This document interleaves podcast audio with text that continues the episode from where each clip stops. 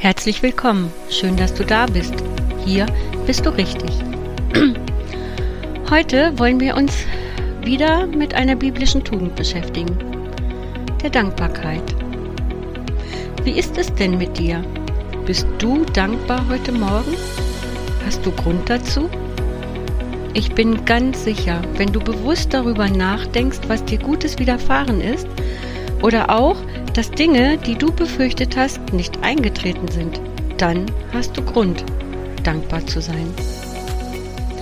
Bestimmt kennt ihr sie alle. Du auch. Die Geschichte vom barmherzigen Samariter. Die wird ja häufig erzählt. Dabei gibt es nicht nur die Geschichte vom barmherzigen Samariter, sondern auch eine vom dankbaren Samariter. Diese Geschichte steht in Lukas 17 ab Vers 11. Da kamen Jesus zehn Menschen entgegen, zehn kranke Samariter. Sie haben Jesus um Hilfe gebeten, und Jesus hat geholfen. Sie waren nicht sofort gesund, sondern sie wurden auf dem Weg gesund, auf dem Weg zu den Pharisäern, die ihnen ihre Heilung bestätigen sollten. Was ich hieran äh, faszinierend finde, ist, dass nur ein einziger umgekehrt ist und Jesus für seine Hilfe gedankt hat. Was tust du denn, wenn dir Gutes widerfährt? Wenn du zum Beispiel Heilung erlebst, nicht nur körperliche, sondern auch seelische, wenn du endlich zur Ruhe kommst. Denn oft hilft Jesus auch ganz praktisch. er hilft auch in Alltagsdingen. Er besorgt dir zum Beispiel einen Parkplatz oder ein für dich zugeschnittenes Angebot, wenn du etwas kaufen willst. Als wir umgezogen sind, hatten wir am ersten Tag einen offenen Hänger. Es hat nicht geregnet. Am nächsten Tag hatten wir einen geschlossenen kleinen LKW. Und es hat geregnet. Und es war nicht schön, aber doch egal, dass es geregnet hat. Sowas erfüllt mein Herz mit Dankbarkeit. Wir sind übrigens umgezogen, weil unser alter Vermieter das Haus verkaufen wollte und der Meinung war, leer einen besseren Preis erzielen zu können. Und so fing er an, uns Ärger zu machen, um uns loszuwerden. Und dann bekamen wir auch noch einen unangenehmen neuen Nachbarn, und so fiel uns die Entscheidung leicht, nach 19, Mon 19 Monaten Quatsch, nach 19 Jahren umzuziehen. Das Haus, das wir dann recht schnell gefunden haben, das passt perfekt. Das Haus erfüllt alles, was wir benötigen, auch wenn es schon älter ist. Es hat genug Platz, Hunde sind kein Problem. Und auch unsere Katze ist mit eingezogen. Die Vermieterin hat das Haus nach unseren Wünschen innen renoviert, bevor wir eingezogen sind. Statt Teppichboden gibt es naturfarbenes Laminat im ganzen Haus. Eine Küche wurde eingebaut und alle Türen weiß lackiert. Auch Sanitärobjekte hat sie ausgetauscht oder austauschen lassen. Und erst nachdem wir dieses Haus gefunden hatten, haben wir unserem alten Vermieter gekündigt. Und da Schwierigkeiten zu erwarten waren, haben wir das über einen Anwalt getan. Die Kosten hierfür hat unsere Versicherung übernommen, denn wir hatten eine. Der, Un der Anwalt hat natürlich für sich behalten, dass wir längst etwas anderes gefunden haben und ausgehandelt, dass wir die letzten Monate keine Miete mehr zahlen mussten, bevor wir ausziehen. Der Vermieter war nicht nur damit einverstanden, er hat sich sogar gefreut, denn ein leeres Haus lässt sich eben besser verkaufen als ein bewohntes Haus. Das war ja seine Meinung. Vielleicht hat es auch geklappt, wer weiß. Zuvor haben wir jedenfalls in einem kleinen Dorf ohne Infrastruktur gewohnt, und ohne Auto warst du da aufgeschmissen. Jetzt wohnen wir in einem größeren Ort und trotzdem ruhig. Das einzige Haus in einer Sackgasse bewohnen wir, die nur wir benutzen. Wald und Wiese grenzen direkt an. Die Hunde kommen endlich zur Ruhe und müssen nicht ständig das Haus bewachen, weil Hinz und Kunz an unserem Zaun lang geht. Hier kommen alle zur Ruhe. Und einen großen Garten haben wir auch. Unsere Pferde versorgen wir übrigens mit Trink statt Brunnenwasser, denn gute Ernährung und gutes Wasser hält den Tierarzt fern, finde ich. Und das Beste?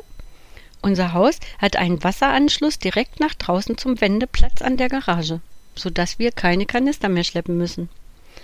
Das Tüpfelchen auf dem i aber ist, hier gibt es Infrastruktur Fußläufig oder mit dem Rad bekommst du alles, was benötigt wird, und einen Bahnhof gibt es auch, falls das Auto mal streikt. Ich finde, Jesus hat an alles gedacht, und ich bin sehr, sehr dankbar dafür. Ergänzen will ich, dass er an allen Schritten beteiligt war. Wir waren im Gespräch. Ihm hatte ich gesagt, das und was wir suchen, und er hat es mehr als erfüllt. Er hat das perfekte Haus gefunden, und wir waren als Mieter mit zwei Hunden und einer Katze willkommen. Das ist absolut nicht selbstverständlich.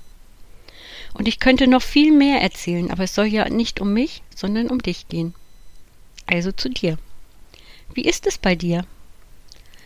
Ist dir auch schon Gutes oder Großartiges widerfahren? Was hast du erlebt? Nimmst du überhaupt wahr, was dir Gutes passiert? Etwas, was zu deinem Leben gerade passt und nötig ist? Bist du dir im Klaren, dass es Jesus ist, der dir zur Seite steht? Vielleicht bist du schon länger dabei und könntest auch Geschichten erzählen, wo dir Gutes widerfahren ist oder wo du Heilung erlebt hast. Vielleicht auch nicht. Noch nicht. Vielleicht hast du sogar für dich und deine Situation beten lassen und du bist enttäuscht, weil sich in diesem Moment nichts geändert hat. Du hast vielleicht nichts gespürt, aber ich versichere dir, die Beter haben gespürt, dass Jesus da ist, weil er es versprochen hat, denn er ist nur ein Gebet weit weg. Zurück zur Bibelstelle über den dankbaren Samariter. Es gibt viele Bibelstellen zum Beispiel über Spontanheilung, aber ich glaube, meistens sind wir unterwegs, so wie die Samariter und erleben Heilung, ohne dass uns bewusst ist, dass es Jesus ist, der uns geholfen hat. Jesus ist leise. Er kommt nicht wie der Teufel in dein Leben, der mit Krach und Radau Schwierigkeiten produziert. Jesus ist leise, aber gründlich. Das, was Jesus in Ordnung bringt in unserem Leben, das verdient unsere Aufmerksamkeit und unsere Dankbarkeit. Denn das Gute, was uns widerfährt im Leben, das tut Jesus für uns, für dich und für mich. Und nicht immer sind es große Dinge. Nicht immer werden große Dinge benötigt. Manchmal ist es ein Lächeln, ein freundliches Wort, ein herzliches Willkommen, so wie hier heute Morgen. Und deshalb wollen wir nicht vergessen, unserem Herrn zu danken. Wir wollen unsere Augen aufmachen und auch die kleinen Dinge sehen, die Jesus für uns tut und dass er nicht nur kleine, sondern auch große Sachen für uns erledigt, das erfüllt mein Herz immer wieder mit Dankbarkeit. Dankbarkeit wird uns verändern, zum Guten. Und nicht nur wir selbst, sondern alle anderen um uns herum werden es merken. Dankbarkeit gönnt anderen Glück. Wir können uns mitfreuen, wenn Jesus im Leben anderer eingegriffen hat, Schlimmes verhindert und ihnen Gutes getan hat. Denn wenn Jesus unser Herz berührt, deins und meins, und uns körperlich, geistig oder seelisch anrührt, dann werden wir gesund. Wenn er Dinge für uns regelt, dann lernen wir Vertrauen und können sorgenfrei leben. Danke ihm für das, was du hast und was er für dich tut. Mach es zu deinem Lebensstil. Sei dankbar. Vielleicht verändert sich deine persönliche Situation noch nicht gleich, weil du noch auf der Stelle trittst. Aber du hast die Grundausstattung erhalten durch Jesus.